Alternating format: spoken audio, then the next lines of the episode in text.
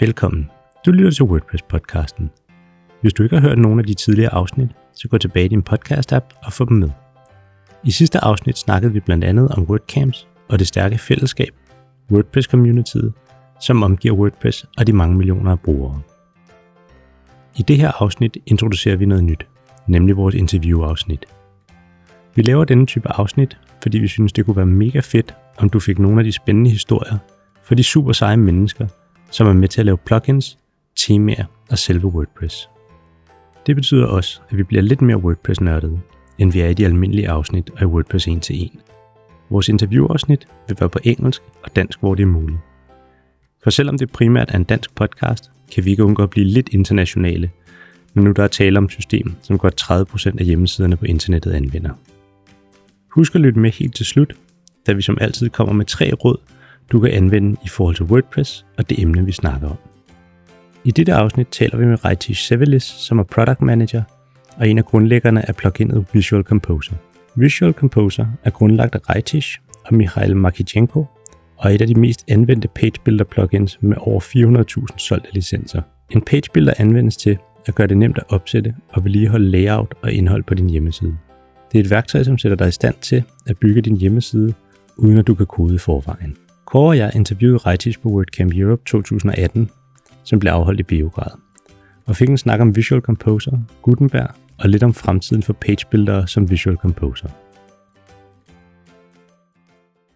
So, uh, hi Raitis. Visual Composer is a very popular uh, drag and drop builder in uh, in Denmark. But um, what is a Visual Composer today? The, when when I first uh, met Visual Composer, it was a plugin. Uh, I have a feeling that uh, that you progressed uh, since then. Yes. So initially, Visual Composer started as a page builder, and it worked with the content area, so people can easily like create content for their pages, for for the posts. Uh, and if you want to create uh, like a more advanced layout, uh, TinyMCE is uh, apparently not an option and not everyone loves to code. So Visual Composer kind of this gap and uh, gives you the tools that uh, allows you to set uh, your page block by block.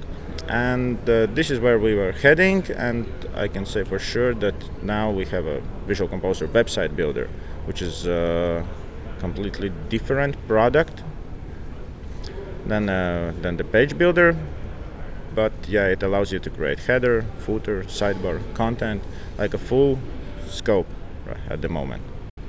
Okay, so it is actually the the full website if screen.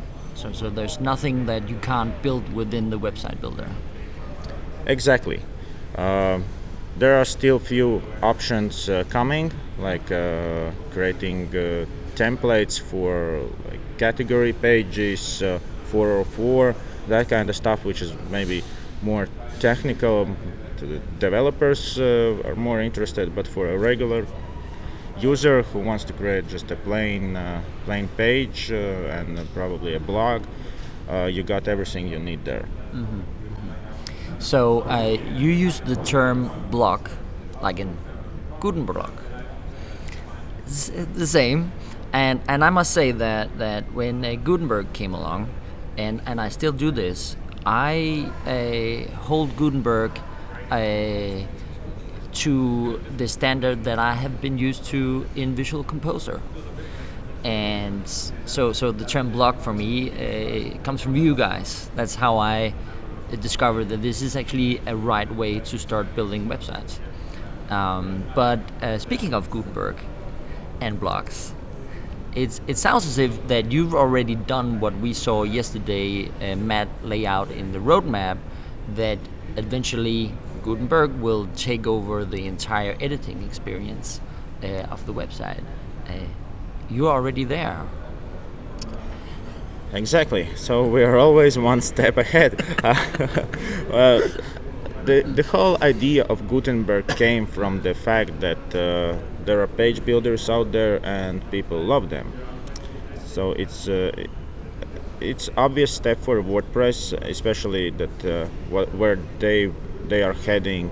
They want to lower the gap for non-technical people to jump uh, into WordPress. Because, uh, uh, for example, for for my mom, it's it, it's impossible to uh, kind of create a website with WordPress. Yeah, she can do like content area and that's uh, yeah, that uh, kind of things, but uh, still setting it up, configuring, uh, dealing with uh, menus and and customizers. this is something she's definitely not up to. So, how do you see the Visual Composer elements coexist with Gutenblocks? Matt already yeah, yesterday he, he told that uh, he knows that uh, that few page builders, uh, website builders, whatever you call them, are compatible with uh, Gutenberg and, and, offer different options. Uh, what we currently did is that we introduced the option to launch Gutenberg within Visual Composer. Mm-hmm. Uh, so you you can create a layout with Visual Composer. Apparently, Gutenberg is still like a content thing, but uh, for the layouts, uh, definitely we are step ahead. So uh, the when, when we talk about blocks, we are in the content area of things, and and what you are doing now is to uh, just make sure that you can actually load the Gutenberg blocks that are there within the Visual Composer templating system. So so you, you're still just bridging, of justice, not an understatement. You're bridging the gap uh, in the, the template area now, allowing for Guten uh, blocks to take over what you have in Elements. Would that be a fair assumption? Mm, more or less. Uh, I would say that at at at the moment, well, Gutenberg wants to go into like a whole website, like uh, yeah, headers mm. and so on. But we are already helping uh, them because uh, you can launch uh, Gutenberg within our header builder. Mm-hmm. So Gutenberg is, thanks to us, Gutenberg is already in headers, uh, footers, sidebars uh, if it's necessary. Okay, so just inspired by by a, a question to Matt yesterday, is uh, Automattic going to buy Visual Composer to just bridge that gap faster? not yet but uh, yeah, well, Matt still don't know all the all the stuff that coming to Visual Composer as well. So we we do have uh, plenty of ideas uh, that uh, that are focused on not only on the way, uh, to, on, not only on the features uh, to help people to create like a website, but in general to help people create website, to like do the right thing at the right time and and so on. So this is a huge thing as well. Uh, you just can't give a tool and expect that people will start to create uh, like a cool sites. You need to constantly educate them and show them direction. Okay, so that actually leads me to my next question. So, in your opinion, what is Gutenberg's biggest challenge once it's in core, it's, it reaches the mass adoption? What is the challenge that you've already faced that they might face? Uh, one of the first thing I see is definitely migration because oh, okay you can start to use Gutenberg for a new project what about existing? Uh, we saw like there's a migration in place but it's for, for really simple things. Uh, WordPress uh, is unpredictable in terms that, that there is uh, WordPress gives you freedom which creates uh, let's say creativity. Uh, people do interesting things with WordPress, and and when those interesting things meet migration, more interesting things happen. Uh, yeah, and the, the, the second one is um, definitely they should think about performance. I think that uh, everyone mentions that at, at some point, especially if you are from the page builder area. Uh, you you've been there. You know, you know how how how it works when people start to create like huge layouts. They want to load uh, some external resources, some different libraries, which uh, create some compatibility issues and so on. And uh, with Gutenberg there uh, like in, in a bit different uh, scopes than uh, the classic editor, at some point they are going to face it. So speaking of challenges and the, the shift from plugin to a full website builder that Visual Composer, that's kind of the the roadmap that you've been taking. Um, what is the the challenges that you have now with Visual Composer that you are standing in that you need to face? Um, I think that uh, standardization has always been a challenge for WordPress. Um, like we, we, we see it uh, not only in our field, like uh, in general. There are shortcodes, widgets, and so on. So th- this this is uh, at some point lack of uh, standardization.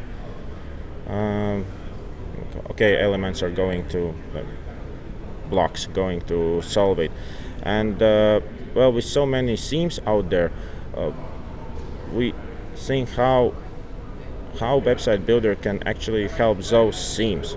So we are working with uh, theme authors, uh, theme developers on what could be the uh, best way uh, for you guys using uh, website builder to kind of on top of your theme or, or like integrate the theme within a website builder like features you want to see there to to give it to your customers. And that that's currently like a biggest challenge. It's a time consuming thing definitely.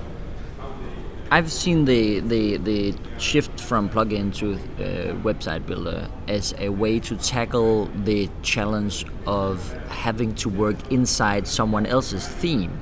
So it's interesting that, that you are actually working with theme developers because I would think that uh, down the line, uh, theme developers would be threatened by your uh, website builder because it can be a one-stop shop for you know you just need that and then you have whatever theme you like. You can just build whatever you want within that thing.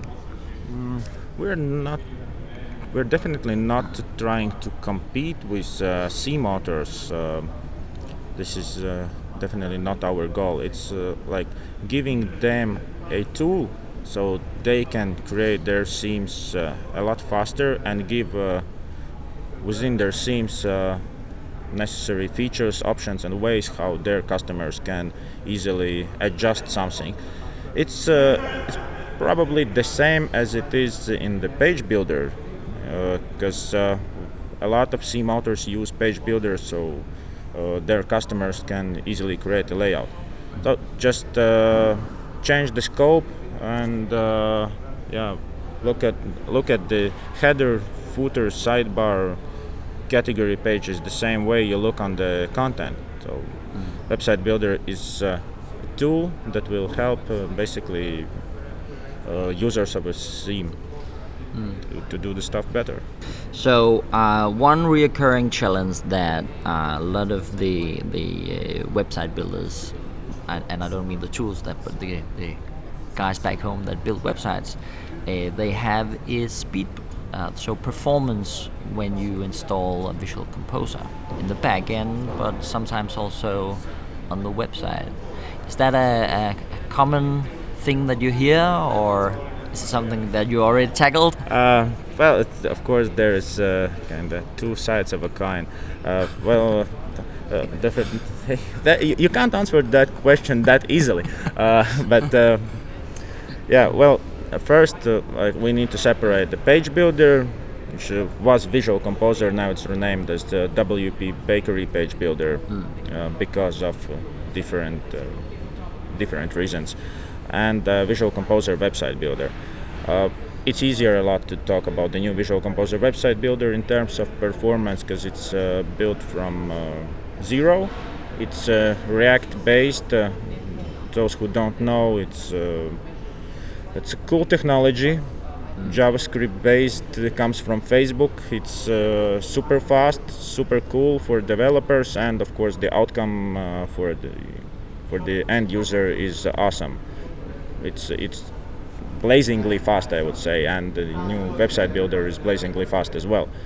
And uh, if we talk about uh, the page builder, then uh, it's built on top of uh, WordPress basic technologies, which is shortcodes and so on, which uh, probably uh, have something uh, related to performance issues. Let's put it that way.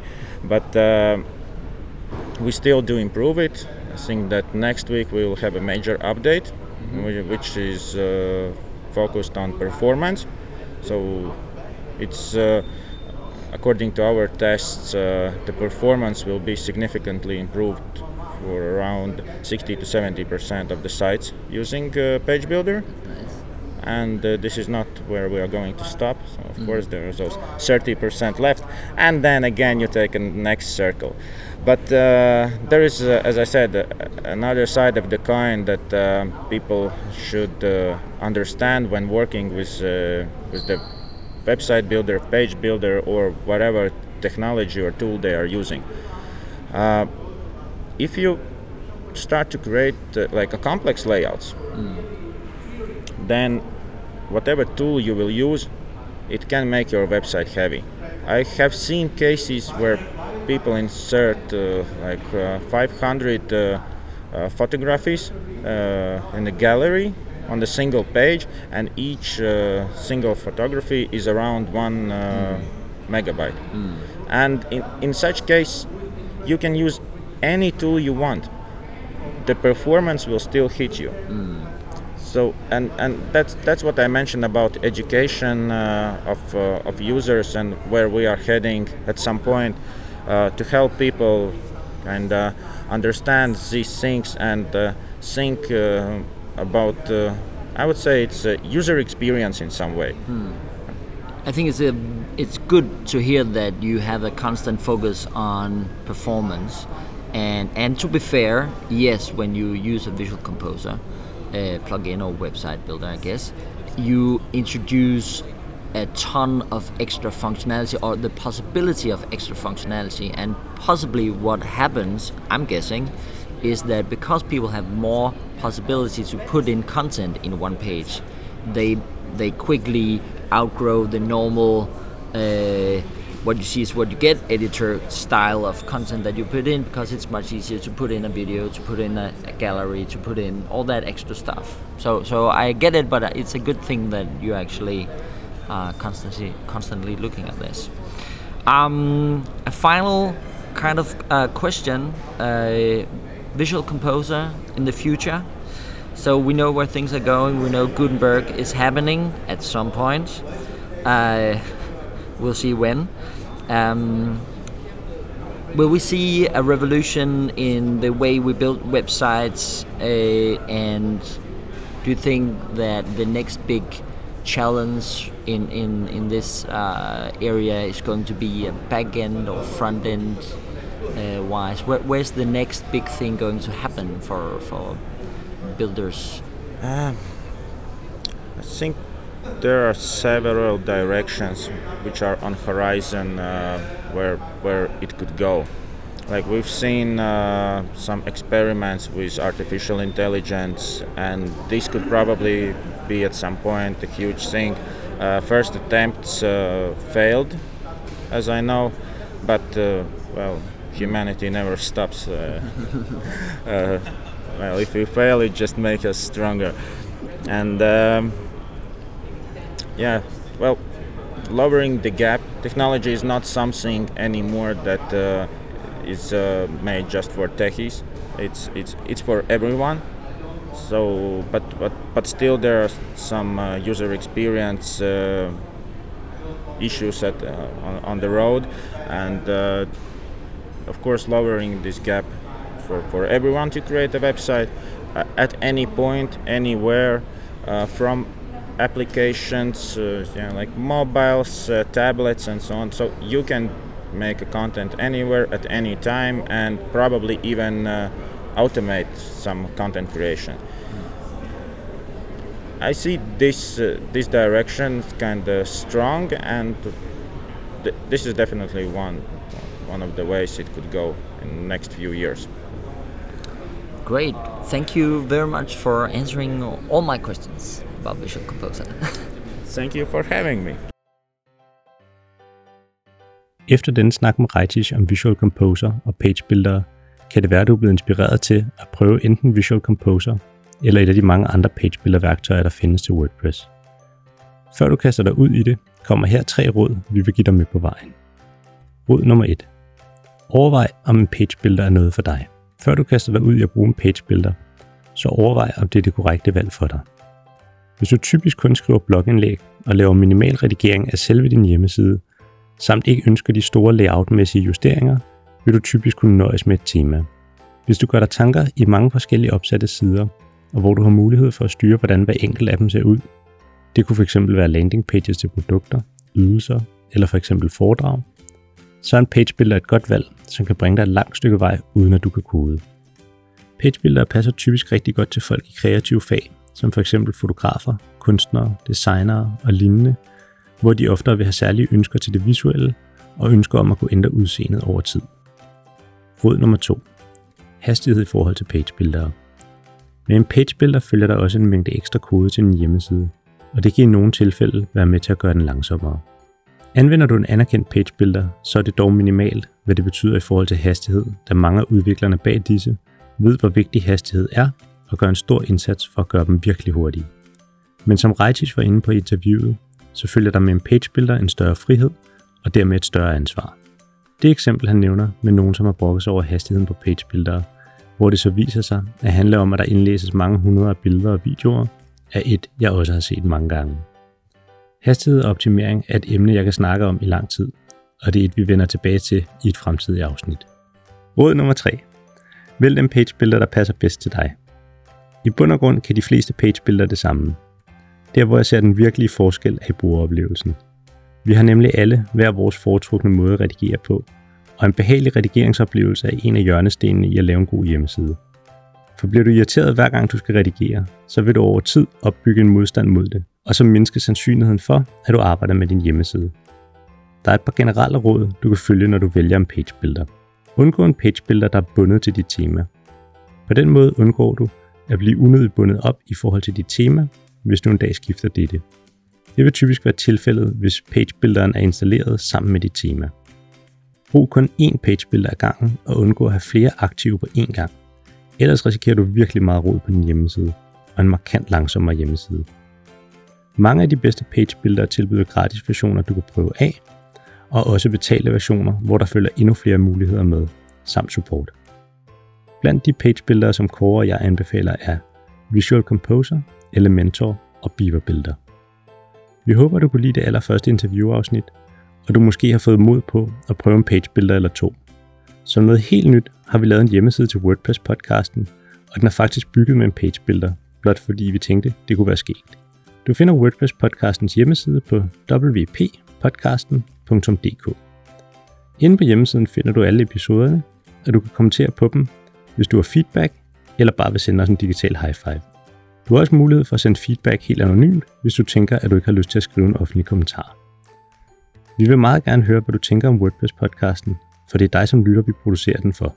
Så op ind på wppodcasten.dk og giv din mening til kenden.